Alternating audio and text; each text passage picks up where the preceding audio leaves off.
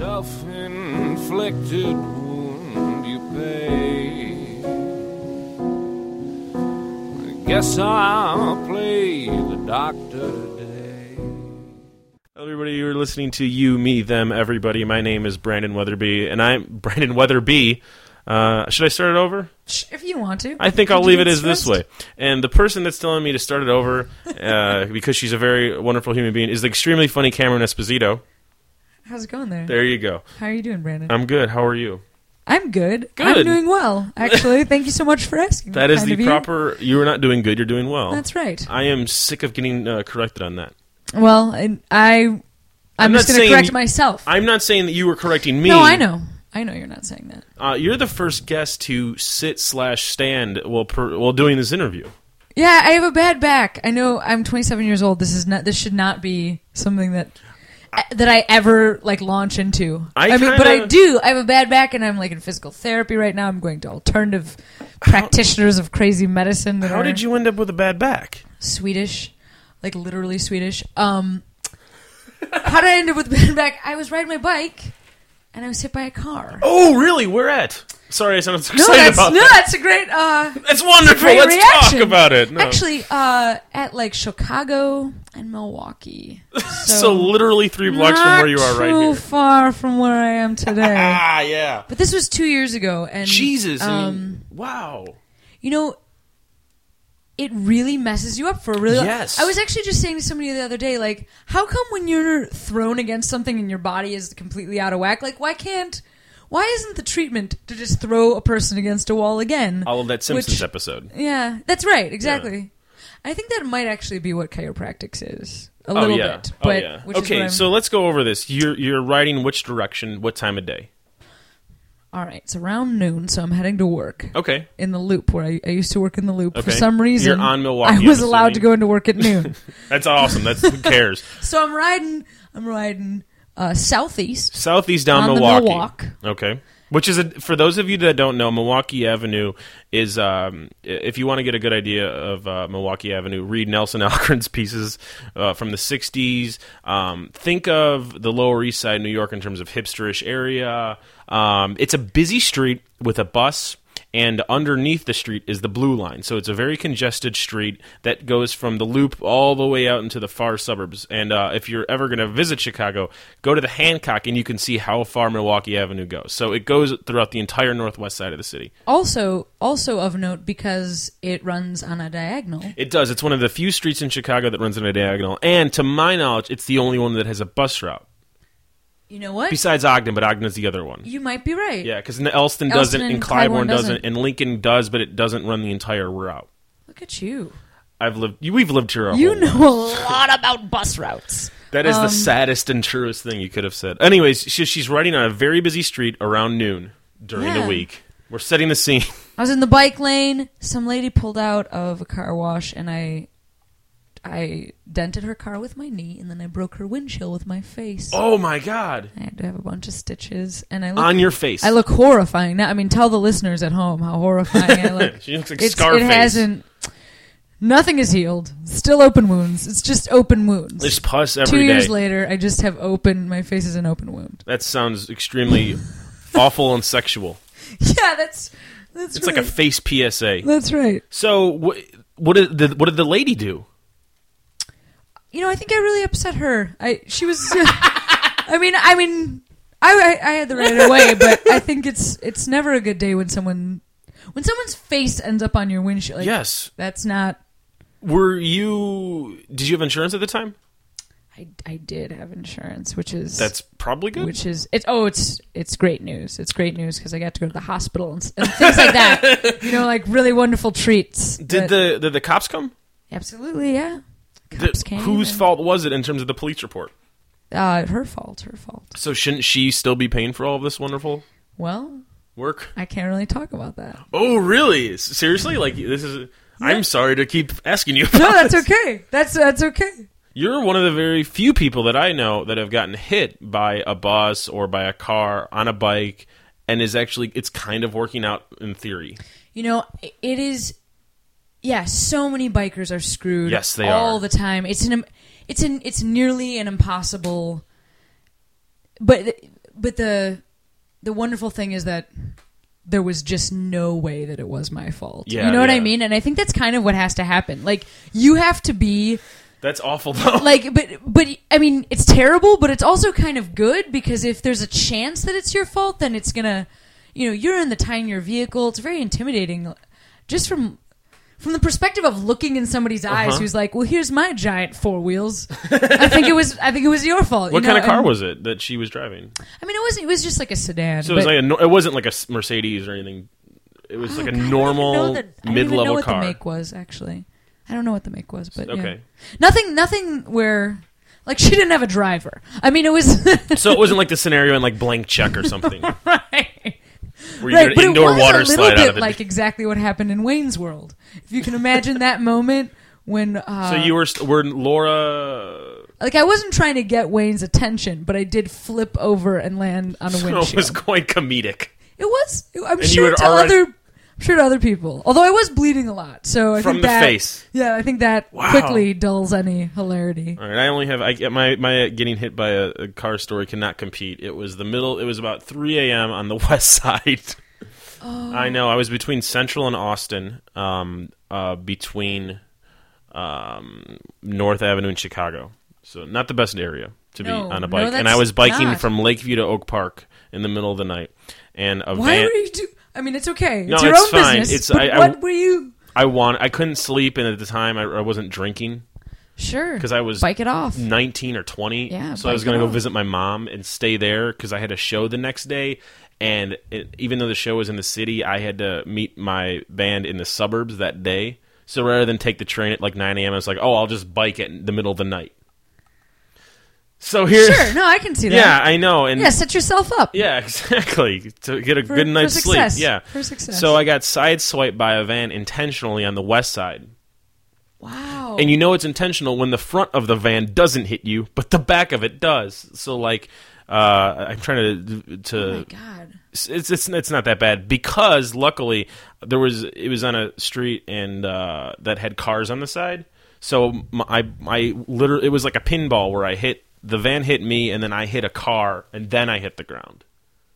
So because of that, I was able to like land on my palms, which is not what you're supposed to do. It's actually well. That was, I'm just, I'm just telling you from like a. Yeah, I'm sure you're right, but I mean that's why. Just because like, you break your, you break your wrists. Oh, I'm sure. Fall I, on your shoulders. You know, if you learn anything, learn this karate lesson. I've never, I don't know any martial arts, but I know you're supposed to fall on your shoulders. I will keep this in mind next time I'm getting hit by a van. On that's a bike. Right. Yeah, keep it, keep it up, keep it together in your brain. Keep your brain together. So luckily, the only thing that was bleeding was my hands, mm. and uh, and the bike was trashed. Like there was very, no way of fixing it. So then Christ-like. I had to. Walk it, literally. I mean, if you see my hands today, they're awful shape. That's Anyways, right. um, uh, I had to walk the bike back the last like four miles, three miles. In so I ended up getting night. home at like five a.m.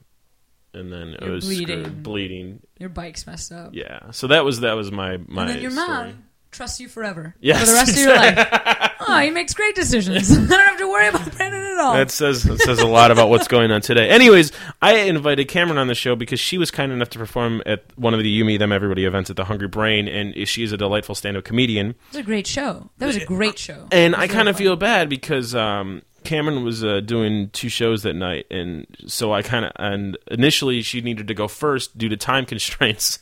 And as soon as she got to the bar, I was like, "Okay, you ready to perform?" And she had to go first, and I kind of feel bad about no, that. No, no, I never gave you time to like settle in and be a human. You know what? Actually, I think that was better. I mean, did, did you feel like I? Because I mean, I felt like I don't. Sometimes here's the thing about stand up. Sometimes the second I get off stage, yeah. is exactly when I want to do another set. Good. Then, that's when you're. That's when you're kicking yourself and, and going through all the motions of like, oh man, I forgot to tell this joke, or like that was a really nice way to link those together. I wish all I right. could say that again and like try it out, and especially because it was such a nice vibe in your room and people yeah. could Where kind were you of coming experiment from? A little bit. I was uh, I was at the much more corporate Zanies. Zanies, okay. Um, I asked all the comedians I know this. How is it performing there? Because everyone is is no one's the biggest fan, but at the same time, there's no other room where you're going to get paid. It seems. Well, you know. Actually, I'm kind of... There are a couple other rooms where... I, I usually make my money in alternative rooms, actually. Really? And so I don't need to work at Zanies. And, I, and a... I say that, like, not... No, it's not a knock. Not like I'm... Uh, and also not, not like I'm some... I am still a starving artist. Yes, of we, course. I can barely feed You're myself. You're still biking. Yes, I'm still biking. That's right. I'm still, yeah, I'm still in horrible financial shape. But what I mean is that um, I don't feel that, that need. For Zanies is a is a is a very good place to go if you tell uh, set up and punchline jokes. Okay. And um, I think especially because I'm a woman that doesn't tell set up and punchline jokes really, like it's a little bit more. They're a little bit kind of brainy and but dry. It's, okay. It's hard to get work there. Like it's hard to get work there. So yeah. I had to try and figure out ways to, to work other places. I was just talking to James and, and he was saying that for his audition he couldn't be dirty. Right. Like, they tell you that before. Right. But you're not a dirty comic. I'm not a dirty comic. So, I don't understand. The, the, the point is, I don't understand the club at all. Well, here's the, here's the thing. Um, my comedy is a lot more like... it's a lot more like, hey, leftist-leaning audience. Yes, yes. Like, fill in the blank and follow me on this mental journey where I take you to places that you can't imagine. And, oh, here's a funny little trick I'm going to do. And look at this. My hand's a bird. No, it's not. Now it's like a... bush. Now my hands are like what my point is it's you have to there are some leaps of imagination that I mm-hmm. think a lot of times I mean sometimes when people come up to me and they find out I'm a stand-up comic they assume the like Brickwalled Comedy Club from the eighties from the eighties you were in a blazer which is which up. Is when Zanies started and it's I know, amazing but I mean, I mean it's still going on but, but there's like, still cu- current great comedians that perform there that's the thing that that's right. So it's like like Rob Riggle's there this week, and Hannibal right. Buress was there last that's month. Right. So it's not like that's the clientele they're still booking. That's well, it's half and half. Is it? Some of their performers are still that way, and that's okay. cool because those people deserve work. You know, they're yeah, yeah. some of them are forty, fifty years old. They've been doing this for twenty-five years, and they're really, really good at it. Yeah, yeah. And it doesn't just because that's the type of joke you're delivering doesn't mean that it's always going to be. Sometimes there's like a nice craftsmanship. You know, it's like a mm-hmm. it's like a beautifully tuned whatever. It's like a Yep. Um, that tangent didn't go yeah, anywhere. That, no, that's. I, but I did a lot of hand. She motions. She did, which works really a well in the audience. A lot of hand motions. Listen to this, audience. It's me. No, you're um, just making, making people's a hand motion. Ears angry. Um, that's delightful, though. Uh, but um, yeah, Hannibal Buress definitely more of.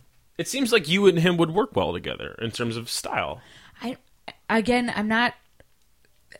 Just in terms of both... I'm not of- trying to... This is like a really controversial thing to say because it always gets people's panties in a bunch. But I think that it's different to hear those types of jokes coming from a woman. I do really you? do. Yes, I do. I do. Um, I don't know why exactly, but... Um, well, let's talk about I this. I get a different response than like... And I'm not I'm not comparing myself to Hannibal, but no, I, no, no. I love his work. And... Um, You know, I love the work of a lot of people of that same vein, and I think you just have to work. I think you have to work harder to get people to listen to you. Just because you're a woman. Just if you're like, ir- like, irregardless of the type of comedy that you're doing. Okay. And I think, um, I think if you are a chick who can do like, ah, this, like uh, this is my dating life, and my parents are this type of ethnicity. Like, I think it's. That'd be a, that should be a name for an album. Yeah, yes. My parents are this type of ethnicity. That's a great... I'd buy that album. There'd just be a bunch of different flags. Actually, you can pick whatever, and then I just have to tell... Jo- it's like a choose-your-own-adventure album. It's live. Album. I guess it's a live album, then, in that... Really, I'm just in the room next to you. You're just paying That'd be great. for me to come live with you. That'd be wonderful. Is what you're doing. It's less of an album, more of a roommate situation. Let's get back to the thing. The, the male versus female comedy ratio in Chicago. How, yeah. What do you think it is? Two to one, three to one, four to one, because it's obviously not one to one. I think it's I think it's twenty to one. Yeah, it doesn't seem that there are many female. I think it's comics. I think it's twenty or twenty five to one, maybe even thirty.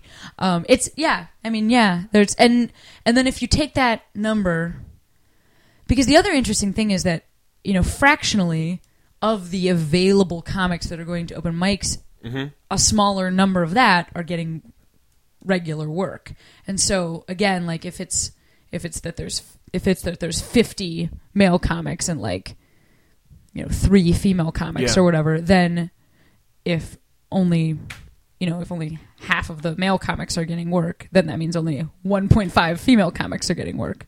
So I guess what I'm saying is that like, like your opportunities are better as a woman, but it's harder to get in as a woman. Yeah, or? I think that's definitely true, and also just the representation is even smaller. Like there might there might be more chicks at open mics, but the number of ladies that you're going to see actually booked at shows, it's like teeny. It's teeny weeny. It's like one hand. Yeah. I mean, every time that like something that's coming up or a new YouTube clip of some Chicago comic, and it's a female, I will watch that before I watch any male. Well, that's amazing. I think it's because there's so few. It's It means that you're actually a lot better than the majority of the males, because I think it is a little bit easier yeah, to I get mean, in the doorway. I think that's a, that's a really cool point. I, I think that definitely...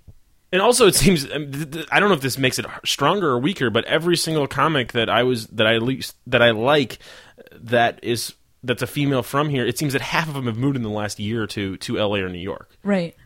And I don't know if that's because there's more opportunities as female comics because the pool is so small, or well, what. Well, it's just there's more opportunities there, irregardless of yeah, yeah, yeah. Of, I know that. I mean, and I think that's probably why most of those people have moved. And then it's just a smaller, like I said, you know the. Cl- It seems like it makes a much larger impact because mm-hmm. if the whole, if like the five comics yeah. that get work are all leaving, then it's like there's no, then there's no female comics until the next five are, because it's it's it's all about like preening and yeah. and and sculpting well, until you're ready to work. Does this matter? I mean, do, do you care? I mean, it obviously doesn't have anything to do with your writing style, your performance style, but would you like it if it was fifty-fifty or? You know, I don't. It was hard for me when I first started just to go to open, like to get my courage up to go to open mics yeah. and things like that. Cause I, I definitely felt, I don't even know what to talk to some of these people about, especially when you say these people, do you mean the crowd or you mean the other stand-ups? The other stand-ups. Okay. And I'm not talking about on stage. I'm talking about like interpersonally. Oh, of course, of course. Um, because I, I started stand-up. There's a really huge, there's always a huge contingent of new stand-ups that are like twenty to twenty-two and dudes. And I started when I was like twenty-five and I was okay. a chick and I had already had a lot of improv experience. And so I wasn't nervous being on stage and I didn't like need, um, I didn't need alcohol as like a, as like a lubricant to get my courage up. Mm-hmm. And so it was weird to re- relate to people at first. But that being said, now a ton of my best friends are, are male comics. Yeah. And like, I love hanging out at comedy shows. That it's, seems to be the really theme for all of the people that are comics. That everyone's really close, but no one has money.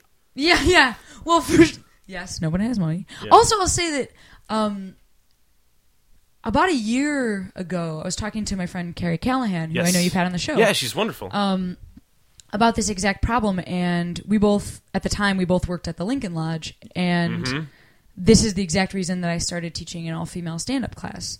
I didn't even know you did that. I do. That's I wonderful. Let's talk about this. A stand-up class just for women, yeah. No, that's great. But where do you teach that at? It's through the Lincoln Lodge, and we do it at a local park district building at Shiloh Park. Um, but it's so far we've had I've had I've had uh, a level one class and a level two. Like level one class graduated to level two, and then they, they graduated completely. So I've had. I've had one one That's, slew of women that have gone through two whole levels. How many people are, were, are have you taught thus far? I have taught sixteen to twenty That's a women. lot of people. It's pretty. It, it feels pretty awesome. It's maybe I'm maybe not prouder of anything I've ever done. You're gonna, so you're like the awesome. Del Close of female stand-ups. Well, it's a very specialized group. It sure is. You know what it is? It's that also, like, I think a lot of dudes, when they're growing up, they'll spend time watching Comedy Central. Yes, or, yes, Or yes. they'll stay up for late-night talk shows. Yes. And I think a lot of chicks, like, are out with their friends, having dinner at Fridays or something. Like, at that same time in your life, like, when the dudes are in their high in high school and they're, like, sitting next to each other, looking out at yes, comedy, I understand. Then chicks are sitting across from each other, looking at each other. And I think a lot of women get to the point where they're trying to figure out the open mic scene, and like they don't even know what a joke is. They don't. They don't know what stand up is because they didn't have the same amount of exposure to it. And then, so you're getting women who kind of like don't aren't really familiar with the whole like what is this crazy box of shenanigans. Yeah, yeah. And then they're also going somewhere where they're like a little bit less comfortable because there are less women. So I think it, it can be a real turnoff. So the class, the whole point of the class is to try and create a different avenue where where you can teach where I, I teach women joke writing. Like that's just it's not it's not performance based, it's uh it's writing based. How do you teach joke writing? There are really specific formulas that I teach. So which I like know how sounds did you, crazy, but yeah, how true. did you did you just read a lot about it? I mean Did you come up with these methods yourself? How, um, you how know, do you I, teach being funny is really what I'm asking. Yeah, you know, I... Well, I think that a joke is... Um, is a reference to a shared cultural experience. Okay.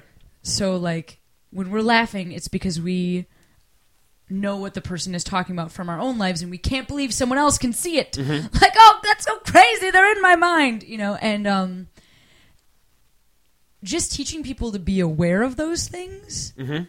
is that is that is how to be funny. So you're and teaching I'm, awareness. Teaching awareness, yeah. Of like, hey, why don't you point out the things in your life that you think might be relatable or that you think might be super specific, which actually it turns out aren't as specific. Like, we're all not the, mm-hmm. the delicate individual flowers that we think. Like, we're all having kind of repeatable yes, yes. experiences.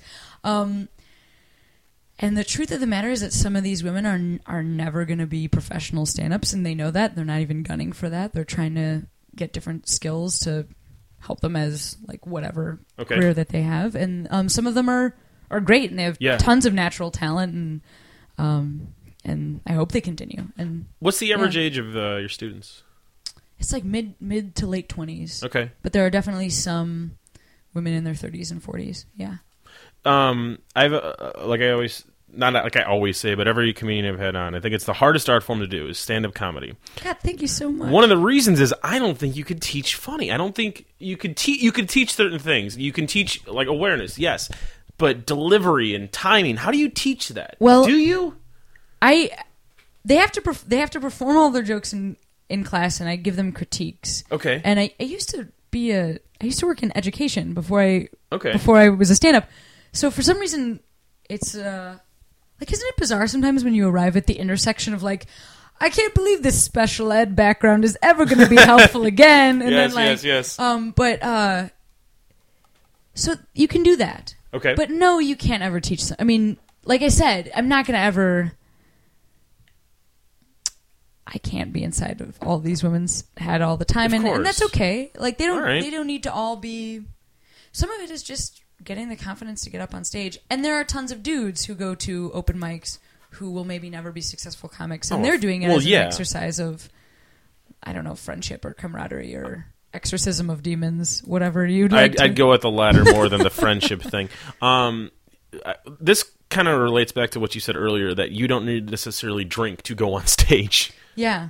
Um, is this because you have the improv background? You're just more comfortable on stage? How did you start doing this, is what I'm really asking. That's really... Wow. I'm trying. What a multi... No, I love it. I'm trying to Terry Gross this thing up. Um, yes, I, I did have an improv background, and so... When I started, the hardest thing for me was figuring out, like I said, like how to write jokes. Mm-hmm. That was way harder for me than the confidence to stand on stage and have people yeah. look at me. Um, Do you think that's the norm, though? I actually don't, because I think a lot yeah. of stand-ups are people who have been solitary individuals yes. who were writing in their rooms. Like, they're writers. That. And that's why like I had to overcome... I had to figure out how to write. Mm-hmm. And now I, I, I think my writing style is like pretty cool, but...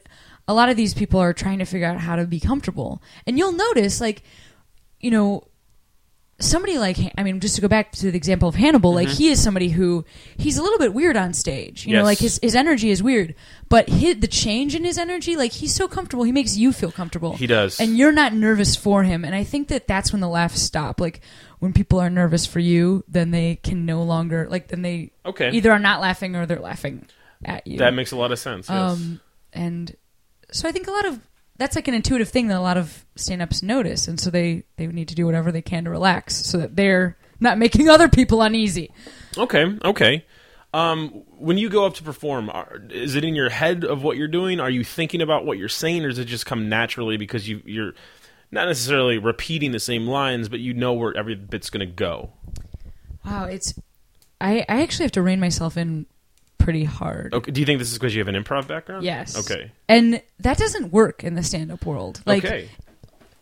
I, I'm I'm really good at um, extemporaneous interaction with the audience. Like it, it's rad, and sometimes it works super cool. But when I, like I said, when I first started, it was like you have to have some jokes. Yeah, you can't yeah. just and so you can't wing it every night. No, you can't. That's what I've learned. I mean, that sounds like a crazy. No, it does. It makes sense. But um.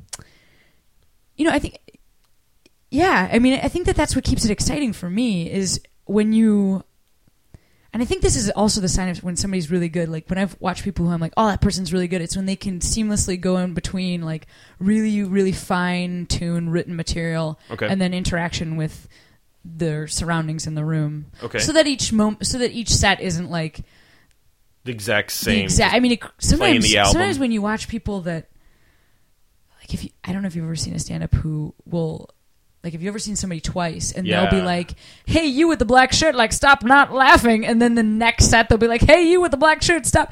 I'm like, how do they know there'll be a black shirt again? But um, I think, you know, some stand-ups just need to build that stuff in. For yeah. me, I think it's, like, so exciting.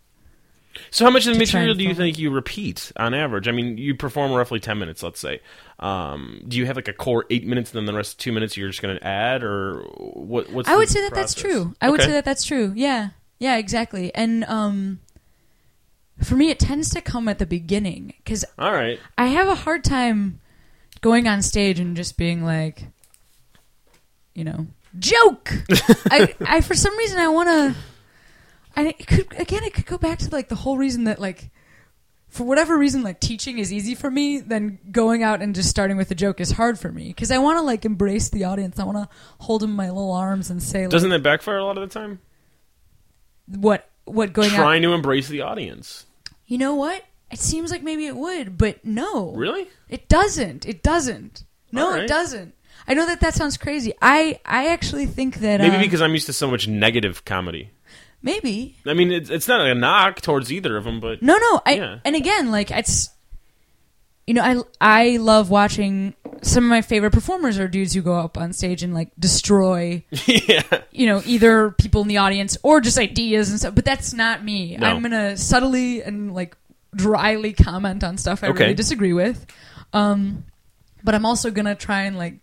Like, kind of give the audience a noogie, you know, like a little brain noogie. Like, get over here, you rascal. You know, like, you're a little bit homophobic. Get under my arm. Come on. Blah, you know, like, just... Well, speaking of a little bit homophobic, how is it performing outside of Chicago? Or hell, even how is it performing in certain neighborhoods in Chicago?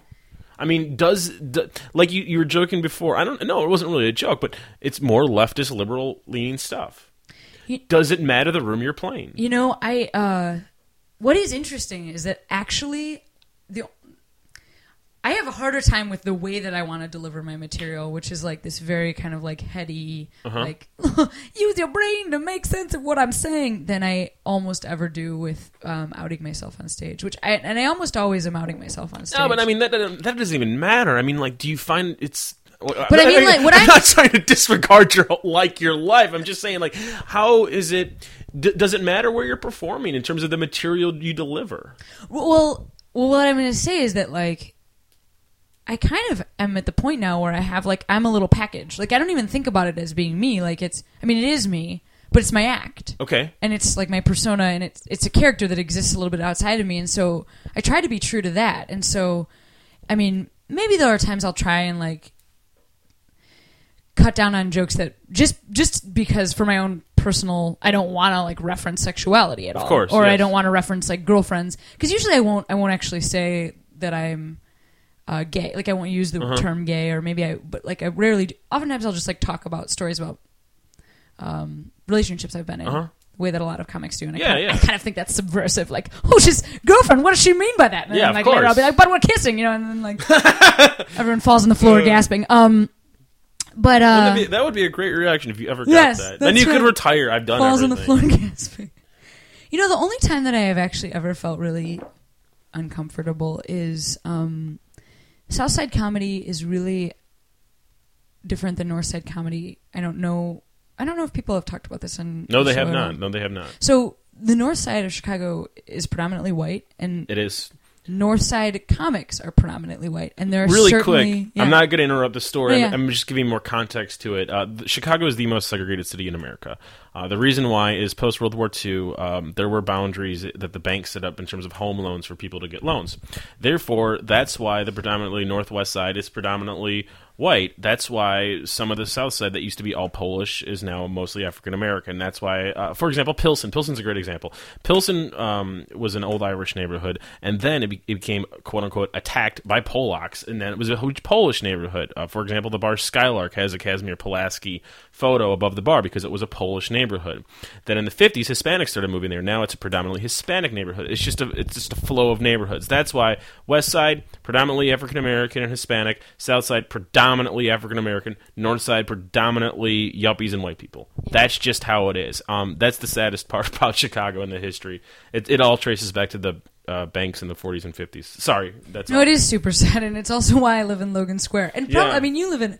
I mean, because I, I don't know. I I prefer a little bit of. I prefer a little mixing in my of life. Of course, I just um, moved from Humboldt Park, and yeah. I hated it, and it had nothing to do with the type of people. It had everything to do with the money. Mm. Um, you'll. I, I. I mean, I don't think I'm alone in this. Where I don't think crime or anything else has anything to do with race. It has everything to do with socioeconomic. Yes. Problems, and that's all money based. Anyways, uh, you live in a Logan Square. For those of you that don't live in Chicago, think of Brooklyn. Now you now you have Logan Square. It's a it's a predominantly it was predominantly Hispanic neighborhood. Now I'd say it's like what sixty forty, roughly, maybe seventy thirty. I would say seventy thirty. seventy thirty yeah, Hispanic it's too. Still... It's a good mix too of uh, Puerto Ricans and Mexicans. Where right. Humboldt Park is predominantly Puerto Ricans and African Americans. So I'm in Westtown right now, which is predominantly Ukrainian. Uh, Caucasian and African American. So it's it, Westtown is a good mix where we're at now, and Cameron lives what is it five six L stops northwest of here. That's right. So for all of you that have your maps out, you know right. exactly where we are. I'm sorry. I'm but... further down Milwaukee. That street we referenced earlier. Go back in your brain pans. Find that street. Um, yeah, I live. Yes. That's hence the whole context for this upcoming story that right. I don't know about. So well, please no. What I, what I was just going to say is that. You know, I think that uh, different racial communities, mm-hmm. and especially in a city where the racial communities are so it's isolated, yeah, where it they're so isolated. where they're so isolated and also kind of insulated. Very much. So. That's, um, for those, once again, that's why Chicago is a city, but it's just a bunch of little neighborhoods, and it's a city, right? Yeah, a lot of you can live and die in your little neighborhood. That's right, if you want. And it's, yeah, it's, and it's sprawling. Exactly. Um, I think that different communities have. Uh, are at a different point with regard to um, kind of gay gay rights or mm-hmm. gay, gay gay liberation. And um, there aren't a lot of comedy shows on the West Side. There are some, but there aren't yeah. a lot. Um, but there are a lot on the South Side, and it's a different it's a different environment. I mean, there are there are certainly a lot of things that are going on um, in North Side rooms that are.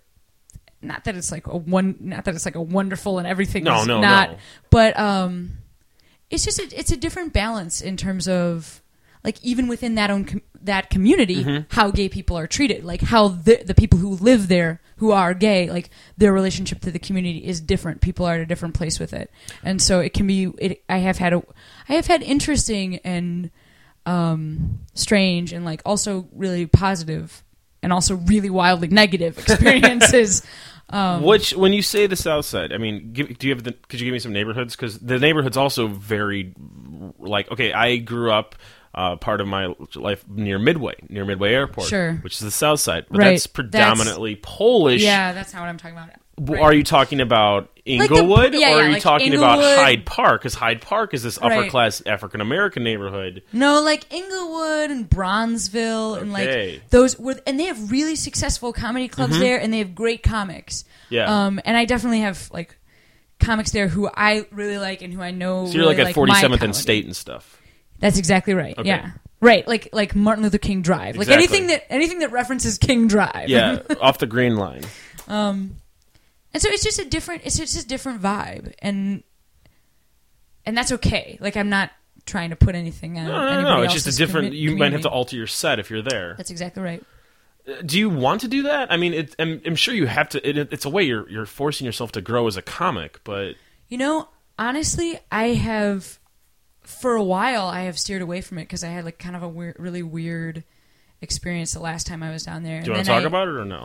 Well, no, I just, it was, okay. it was, I mean, and it wasn't like a, it wasn't even like at a club. It was like I, I somehow ended up at this place that, like, you know you're in a rough, you know you're going to be in a rough patch when you have to hold hands and pray to, to Christ Jesus before you go down stage. Like, you know that maybe you shouldn't have outed yourself, but... than I did. Anyway, I don't know why I did it. Just fuck it. I mean, if you're going to go out, you're going to go out. That's I mean, exactly right. And I mean, well. And also, like, I'm not trying to threaten it. I'm not trying to, like, I'm not trying to come in your neighborhood and, like, and like turn over your tables. I just want to talk about my life, which is like, you know, the basis of my comedy. So blah. I wasn't trying to, uh, but um, but I had this really great experience at the Just for Laughs Festival. Oh, yeah? A couple weeks ago. Where which which bill were you on? I was just on a local show. Um, which uh, which club? It was at the Lincoln Lodge. Oh, is it the one James hosted? It was the one we James hosted. We just hosted. We just well, I don't know what that. He said about it, but he said uh, it was great. He said it was a packed room, and he was surprised that there was that many people with that many shows going on that night. I agree, and yeah. also like the comics were. I mean, it was it was a it was a killer bill, and. Yeah. Um, there were these two Southside comics that, like, one of them I had I had worked with before. Little Rel I had yep. worked with before, um, and Chastity Washington I had not worked with, and uh, like I loved what she did. But uh, Little Rel was just like so welcoming to me, and he um, introduced me to the woman who owns Jokes and Notes, which is like a probably the biggest Southside comedy club where I've never nice. performed. And he was like, "Now you got to come out and where's that at? Do shows there." God, I don't even know. I mean, it's... sorry, sorry, sorry. No, no, no, I put I mean, you on the spot. No, look it up. Look jokes it up on your no- Google machines. Jokes and Notes or Jokes, jokes and Notes? Jokes and, jokes and Notes. Okay, everything's spelled, no Z's near, in there? I think it's King Drive-ish in terms what of... What is it, Bronzeville? In terms of, probably Bronzeville? In terms of west, east-west ratio? I don't know. I think it... Whatever, they'll, they'll figure it out. They'll anyway. Yelp it. Anyway, it's, it's a... So I was I was stoked because somebody threw down the gauntlet, you know, and then you got to yeah. be like, fine. Yeah, that's wonderful. I will come out. It's a map. Why did you leave improv? I mean, are you still doing improv? No, not even not even at all. Do you miss it? You know, n- not really, not really. What what what? Why did you switch? When I when I I lived in Boston and I was doing improv there, mm-hmm. and I was pretty successful out there. Like for that city, I was working the bigger.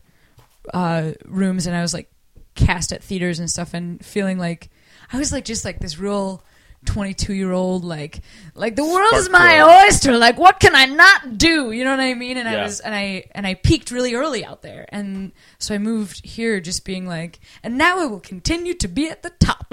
And um you uh. yeah you have to start like like shoveling the muck out of the pigsties again. Like it's it, it was it was a rough transition for me, and Um, and it was very male and very, and like a little, again, like a little bit younger than where I was at. Yeah.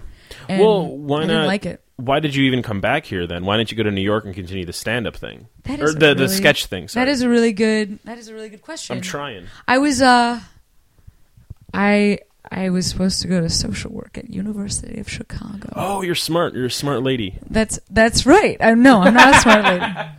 That's uh, right. You're a smart That's lady. Right. No. Uh, so, w- what made you not want to do that anymore? I was in social work school for uh, one quarter. Okay.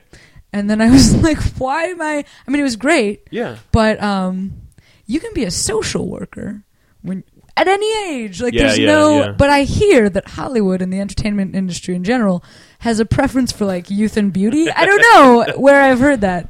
So I just I felt like I was really splitting my time between the two things, and I was like, why am I even trying to do this right now? Like, there's no...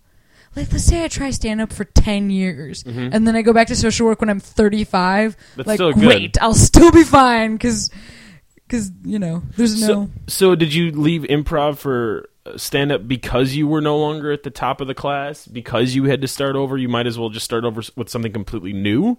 You know, that might have been... Also, I, I mean, yes, like, that might have been it, and... And isn't that like a really arrogant thing to say? But it's no, so it's true. No, it's not. It's not. It's a good thing to say. It sounds like an athlete, actually. Oh, that's interesting. Yeah, I mean, if you like, why you, you go to you don't play with the people that are worse than you. You play with people that are better than you, so and, you can get better. And the the interesting thing about improv is that like you have to say yes. Yeah. Yes. And, and when you are playing with people that and like just because of like a lack of experience, you know, sex is a really big go-to in yeah. all com- comedic art forms, and like.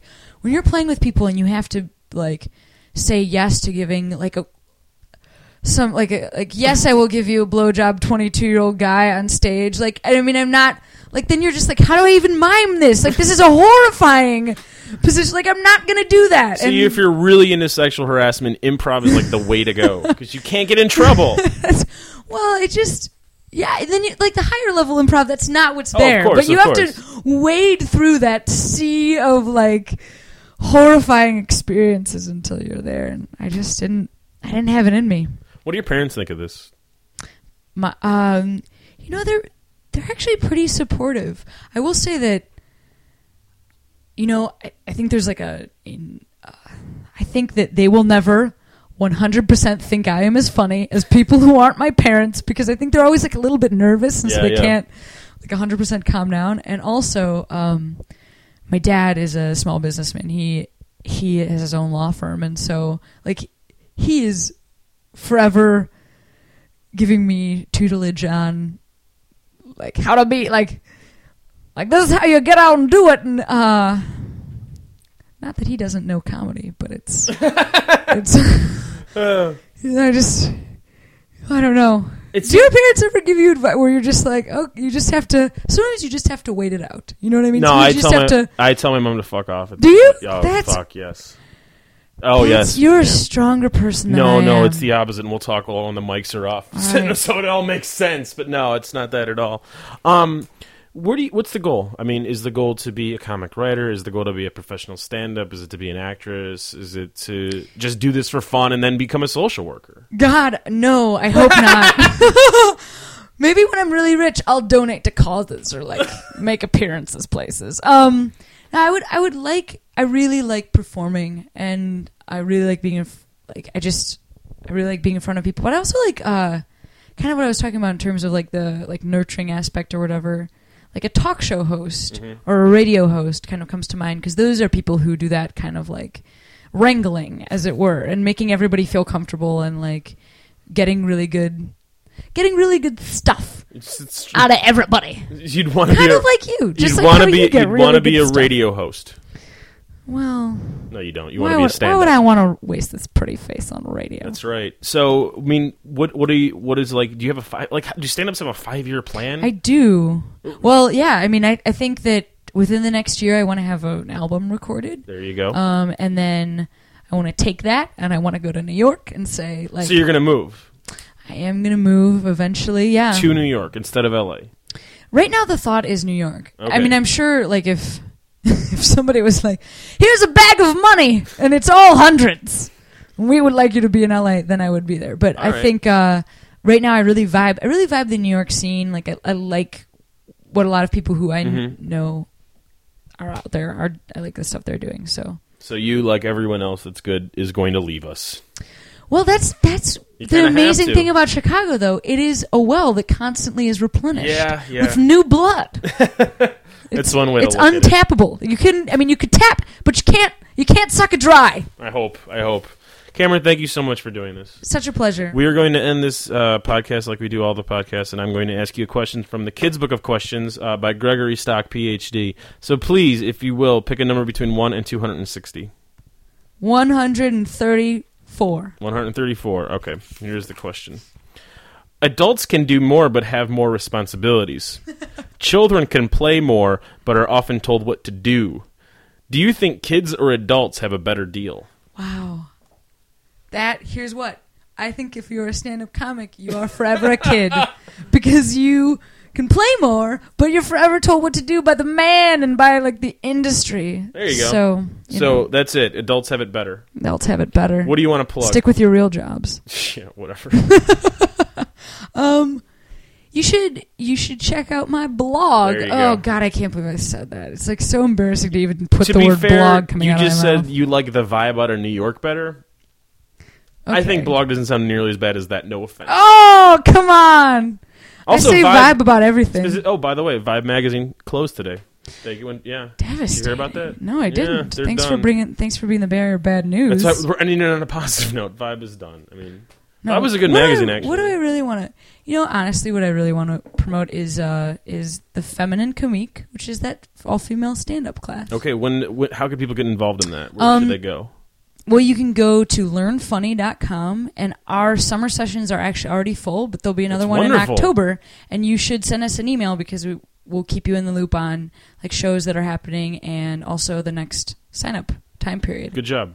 Yeah, you're doing please, positive work. That's please awesome. Come. It's like honestly, it will make your brain and heartbreak. It's Are you still so a cast member at Lincoln wonderful. Lodge, too? I sure am. There you go. So if you want to... Is it off-season right now? It's off-season right now, yeah. but we get we start up again in October. Yes, yeah, so uh, go to just lincoln lodge dot com. Is mm-hmm, that it? Yeah, mm-hmm. So you can check her out. It's weekly. I, why don't we, I it's Thursdays and Friday nights. There you and, go. And this summer, I also I also am a cast member at Chicago Underground Comedy. And that's, that's on, Tuesday nights. At the Bee Kitchen, which is down the street from the Hungry Brain. Thank you for performing at the Brain. Thank you for coming on the podcast. I'd love to have you back on both. Yeah, awesome. um, we're gonna, pleasure. Yeah, thank you. Seriously, you were a wonderful guest. This was quite easy. Um, I am going to close the show with Daniel Knox. Daniel Knox is playing uh, July eleventh at uh, Millennium Park uh, as part of the Songs from Illinois thing. He's playing right before the Fiery Furnaces. It's free. It's a great opportunity to go check him out. Other than that, he will be playing uh, in July in the southwest of the these United States uh, with the Hanson family. So that's going to be a really good tour. Um, once again, for any information on this podcast or the new Chicago Music Podcast, go to you meet them everybody dot com. Monday nights at the Brain every Monday. Uh, check out Cameron's website. Uh, check out her blog. Yes, I said blog. And have a wonderful evening.